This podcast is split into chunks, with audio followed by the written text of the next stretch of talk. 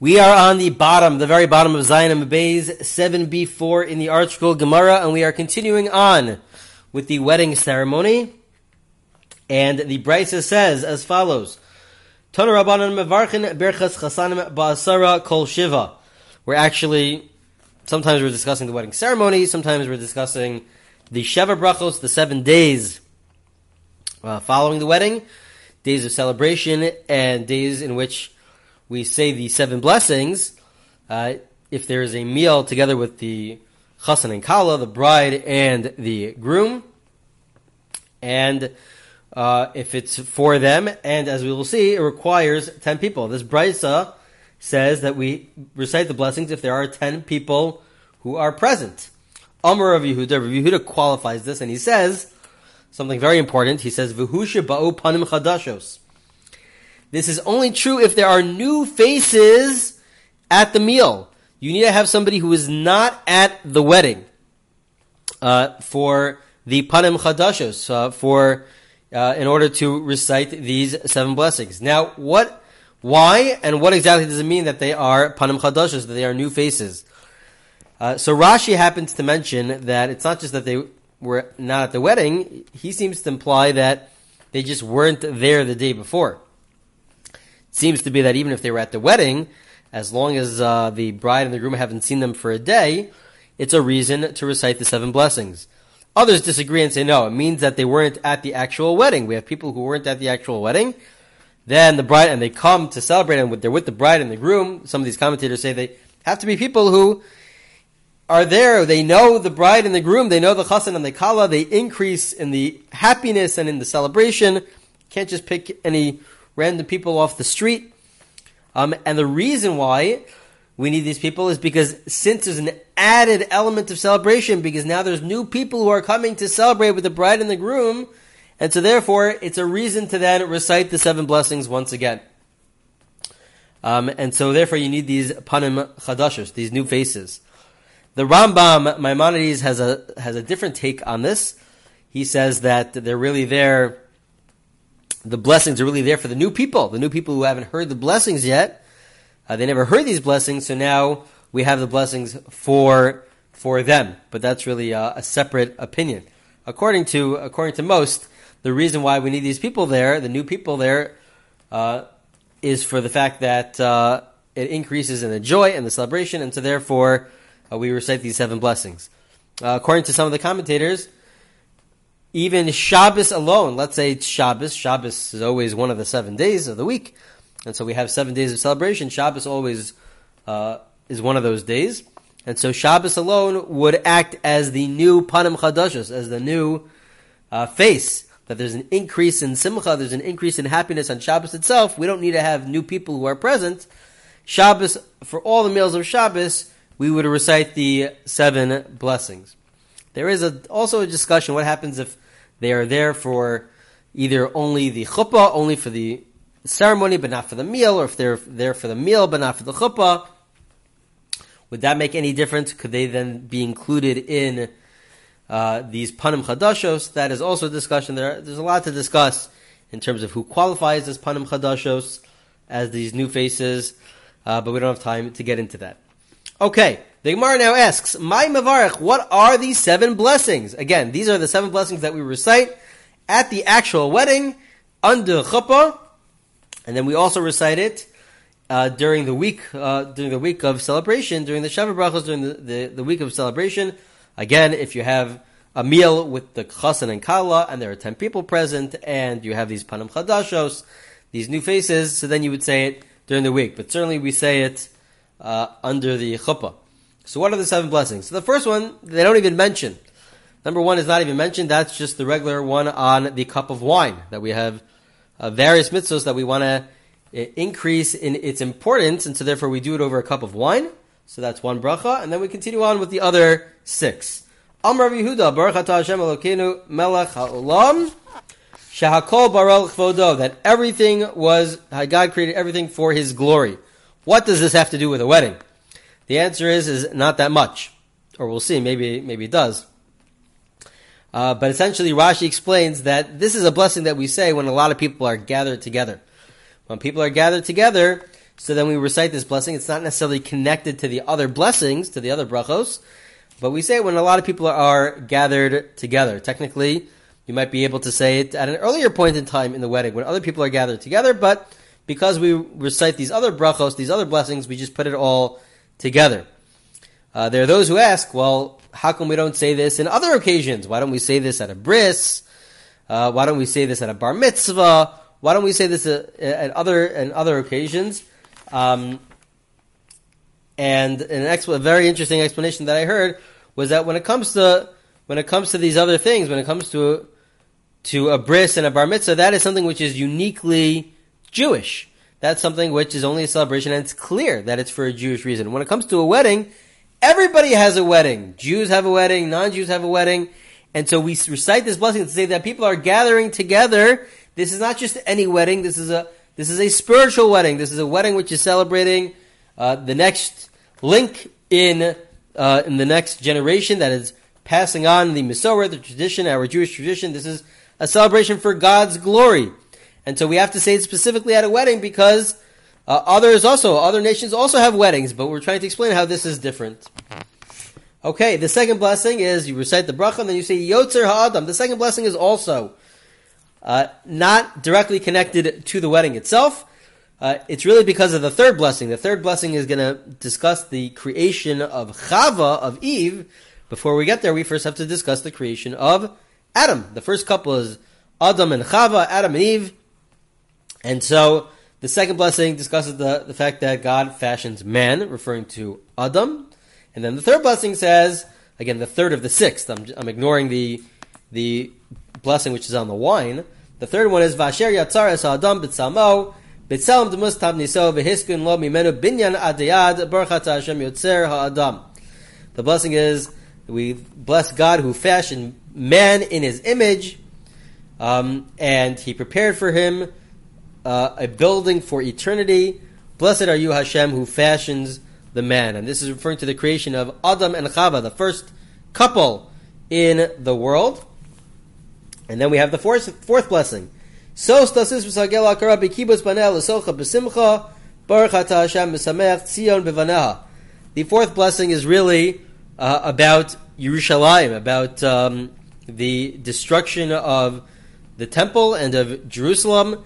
And within our rejoicing, we have to also mention the fact that um, once again, in the near future, God willing, uh, the streets of Yerushalayim will once again rejoice with the coming of Mashiach. And it says, the barren one, referring to Yerushalayim, should rejoice intensely and exult at the ingathering of her children amidst her in gladness. And this is why also we have other practices to uh, remember the destruction. We're supposed to remember the destruction during our most uh, happiest moments and occasions. Um, and so there's the custom of also of taking ashes and putting on the forehead of the of the groom. Uh, there's now a more recent custom of uh, singing Im Esh Yerushalayim, uh, of singing a song about uh, the fact that uh, we'll never forget Yerushalayim. And so there are different customs surrounding that. And so that's really the fourth blessing. Blessing number five, Sameach Tasamach Reim Ahuvim Kisamechacha Yitzircha Began Eden Mikedem Baruch Hashem Sameach Chasan V'chala.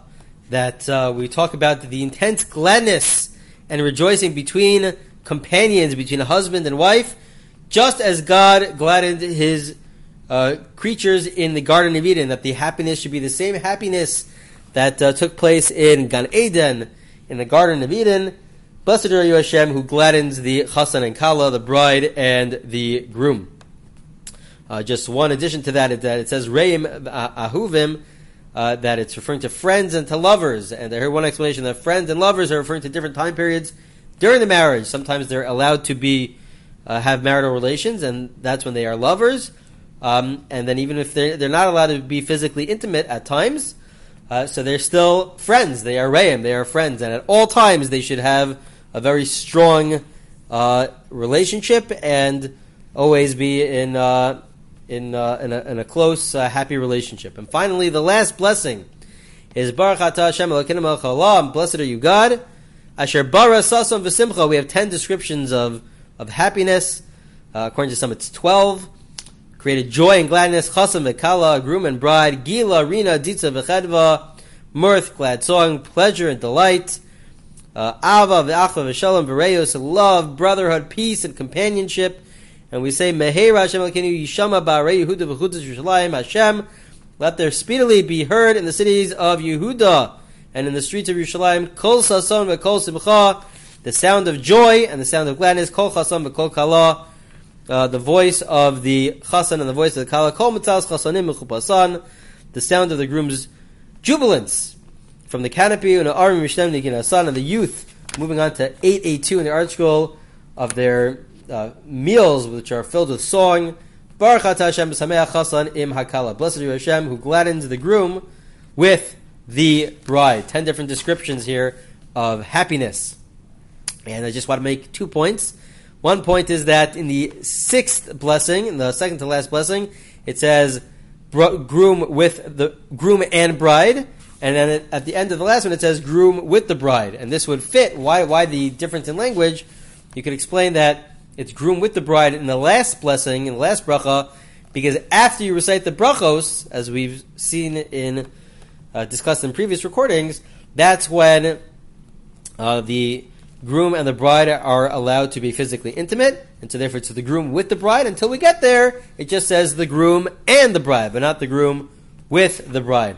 Uh, and one last point with regards to the Sheva brachos, these seven blessings, is that it's pretty unbelievable that uh, for weddings amongst the Jewish people for thousands and thousands of years have had the same exact bracha, the same exact way of celebrating through these seven brachos, through these seven blessings, um, and has continued until this very day. And it's really uh, quite unbelievable uh, that we have such a strong tradition and such a strong Masorah, such, such a strong uh, transmission of halacha. Okay, continuing on in the Gemara. The Gemara says, Levi ikla lebei Rebbe behilula Rabbi Shimon berei baruch chamish. Rav Asi ikla lebei Rav Ashi behilula demar berei baruch shis. So there happens to be that there's a dispute about how many blessings there are. Levi went to a certain wedding, and Levi recited five blessings. It really means six because we're we're always ignoring the bracha, the blessing on the wine. So when it says five here, it really means six. And Rav Asi, he went to the home of Rav Ashi, and they recited six, meaning the regular amount that we have, meaning really seven. So what's the one that they're not sure about? The one that they're not sure about is the one that says v'yotzer ha'adam.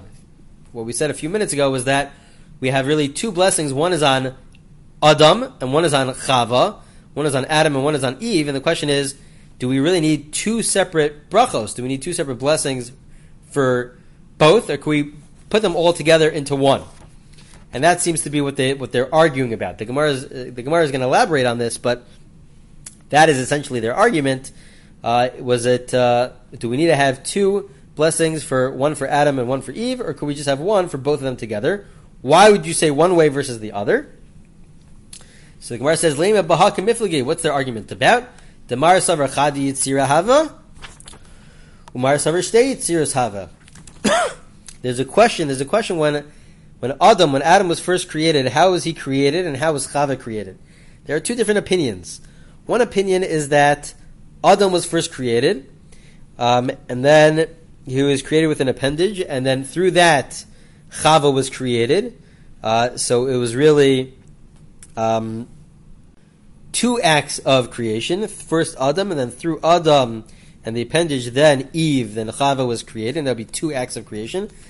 And there's another approach, which is that no, it wasn't that it was through that, but first when Adam was first created, he was basically created double headed with Adam there was two heads, Adam on one side and Chava on the other side. And so that was through one act of creation. We'll try to give an explanation why it was like that in a minute. But basically, we're saying was it one act of creation or two acts of creation? If it was two acts of creation, the Gemara wants to suggest that that's why we have two blessings. If it was one act, it would be one blessing. Uh, the Gemara is about to reject this, but that's that's the uh, original thought of the Gemara. And the Gemara says, no, lo, Everybody agrees uh, that there was only one fashioning of uh, Adam and Eve. Uh, it was really one. Um, it was a dub. They had two two faces. There was Adam and Eve, Adam and Chava, back to back with each other in the same body, but two different faces. but it was really one. And Marsav Basar Machshava Zlinan, Marsav Basar Maisa Zlinan. Um, and what what are they arguing about? Why would you say that it requires two blessings versus one? Because Hashem initially wanted to separate him. Hashem initially wanted to make two separate acts to make Adam and then to make Chava. But in the end, in actuality, he made them all into one. He made them all into one. Both Adam and, and Chava were created at once with one body. Um, and so that's the dispute. If you have two blessings, uh, it's because we go based on the initial thought process, which was that God initially wanted to have them separate. And then if you have only one blessing for both Adam and Eve, so then it would be because you go based on what actually happened, which is that Hashem created Adam and Eve, Adam and Chava, together. And the Gemara just explains, and then we'll give one beautiful explanation in a second. Kihadu Rav Yehuda. This is all based on Rav Yehuda, because he says that there's the following contradiction in the psukim, in the verses themselves. In one verse it says that God created man in his image, in the singular. It sounds like it happened all at once. And then in another verse it says that God created male and female. So did it happen in one time or in two in two stages? God initially in his thought process wanted to create two, and then in the end he created one. So what exactly is going on here? What's the idea behind this? And you could have many questions. What does it mean? A thought process for God that he changed his mind? No, he didn't change his mind. You can never say God changed his mind. But perhaps the idea, one idea, is that what it means in his thought process, in his thought process is that uh, his ideal is for them to be two. Why did God create them as one initially? God created them as one initially to show how whenever we get back together, whenever a marriage happens and the and the husband and wife get back together, it's like they're getting back to their complete selves. It's really trying to signify, symbolize something, which is that you're you are now coming uh, to your to your whole self. You're becoming shalom. You're becoming complete, because it's like you were you lost you lost the part of yourself, and by by through the marriage you are becoming whole. And so therefore, God wanted it to be two. We're two separate people who are coming together, but He created us as one. The, the initial creation of Adam and Eve was as one, with one body and two heads, uh, to show how uh, when we are separated and we're coming back, we're really it's not somebody new who were who were going on this uh, the, this journey through life, but it's really we are returning. It's a form of returning back to our complete selves. Okay, let's continue on in the Gemara for a little bit. Rav Ashi Ikla Lebei Rav Kahana. Rav Ashi went to the home of Rav Kahana for a wedding. Apparently, they had all these weddings at different people's homes. They didn't have wedding halls, I guess. Yom HaKama Baruch Kulu. On the first day, he recited all of the Sheva Brachos, all seven of them. That was for the for the first day, for the wedding, and the, the meal after the wedding. Mikam ve'elach after the first day, Ika Panim Chadashus Baruch Kulu. So then that's the rest of the Sheva Brachos. So there's certain conditions. If there are new people, new faces, then you recite the Sheva Brachos, like we said earlier. Vilo, but if not, so then Afushi Simcha Ba'almahu, then there's a little bit more of Simcha, of rejoicing. You still say something. You don't say all seven, but you say Mavarach Simcha B'Ono V'Asher Bara. In the beginning of, of Birkan Hamazon, of benching, there is, uh, as part of the introduction to the, to the Zimun, when you have three people, three men together, we recite the, a Zimun, so you add uh, the phrase that who uh, uh, abode in, in, in, is the joy, in whose abode is the joy. Uh, sorry, and then in the last, then after the benching, you say one blessing, which is the last one, Asher Bara. You recite the one last one. You don't recite all seven, but you say just the last one. This is all in a situation where we do not have uh, panam chadashim. We do not have new faces. Mishiv avad. That's for the first seven days. The Gemara continues and says the following practice: If you have from seven to thirty, from days seven to thirty,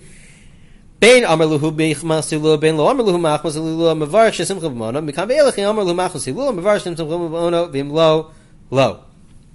From day 7 to 30, so then if there are meals which are for the sake of the wedding, it's an extension, we're having these meals because of the wedding, so then you continue to say that part, that phrase that's in the introduction, Shasimcha B'ma'ono, about the rejoicing.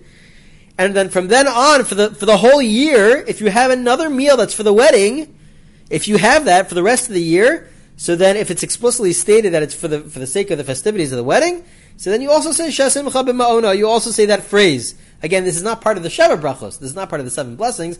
This is just a phrase that's recited at the very beginning. And so we should we, you should recite that phrase for the entire year. which could be a source for the concept. There is a concept of Shana Rishona that the first year of marriage um, is is different than the rest. That they should spend more time with each other uh, during that first year of marriage, as they as that is the foundation for uh, for their for their marriage for the future. Um, and so this is the idea that we recite Shia Simcha for the entire year. So the Gemara asks a few more minutes. Um,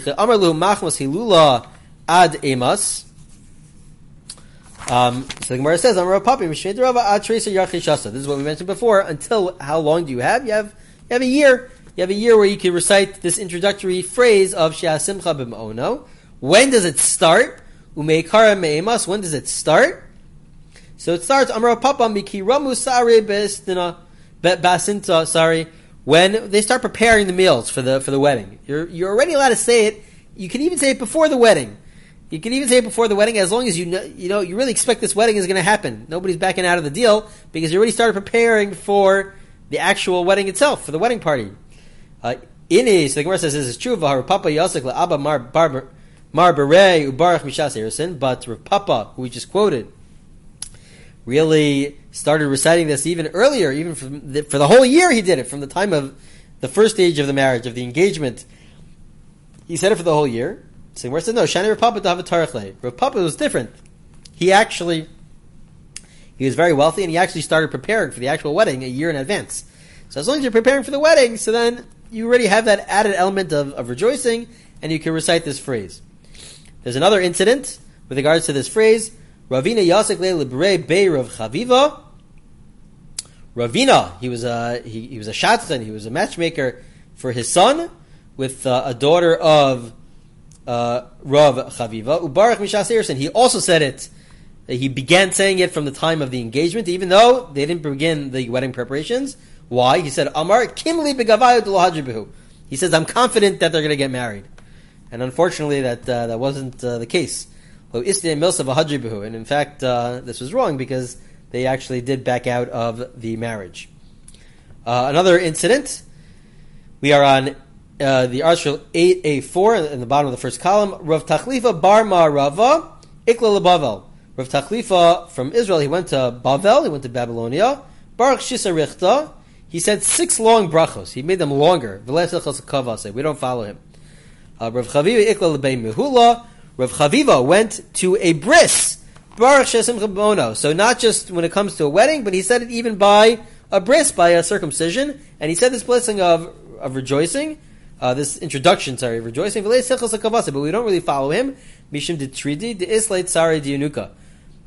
Because we don't say this because even though it's a time of, of happiness and joy, but at the same time, we know that there's an element of, of pain that's involved when it comes to the baby because the baby is going through a circumcision, and so therefore it's not appropriate to recite this rejoicing in front of the baby. The baby is going through some pain, um, and so therefore, even though it's a time of celebration, it's a time of happiness, but at the same time, we refrain from saying that phrase at a bris. We say it at a wedding, but we don't say it at a at a bris at a circumcision. Okay, we are on eight a four in the second column. We will continue with the Gemara in the next recording.